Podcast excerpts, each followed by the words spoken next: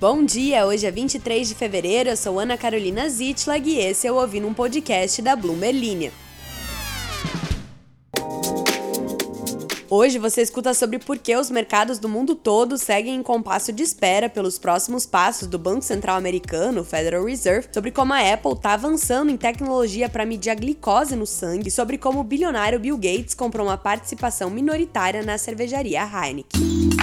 Autoridades do Federal Reserve continuam a antecipar que novos aumentos nos juros devem ser necessários para reduzir a inflação para a meta de 2%, enquanto o Banco Central americano luta para reduzir os preços ao mesmo tempo em que o mercado de trabalho por lá segue aquecido.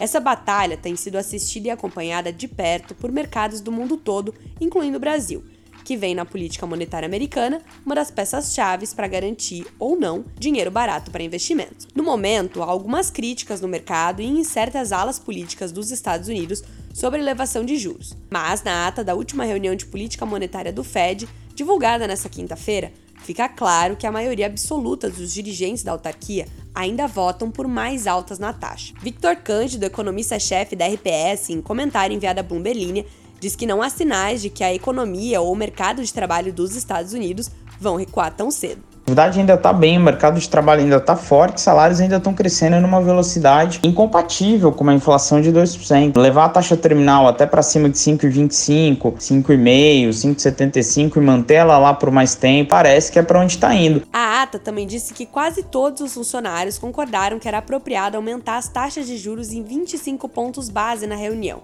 enquanto alguns eram a favor ou poderiam ter apoiado um aumento maior de 50 pontos base. Próxima notícia.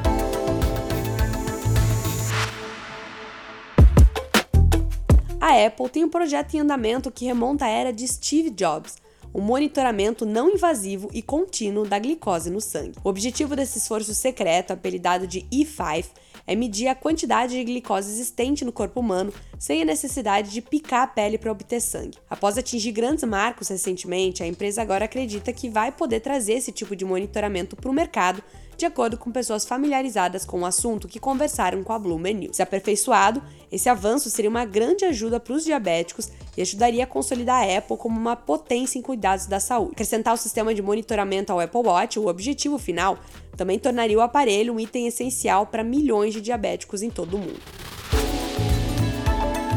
Tem mais. Bill Gates adquiriu uma participação minoritária na holding da Heineken, a segunda maior cervejaria do mundo, por cerca de 900 milhões de dólares. O cofundador e filantropo da Microsoft comprou na semana passada o equivalente a 3,8% da Heineken Holding, de acordo com um documento do órgão regulador holandês AFM. Gates, de 67 anos, comprou 6,6 milhões de ações individualmente e outros 4,1 milhões de ações por meio do Bill e Melinda Gates Foundation Trust.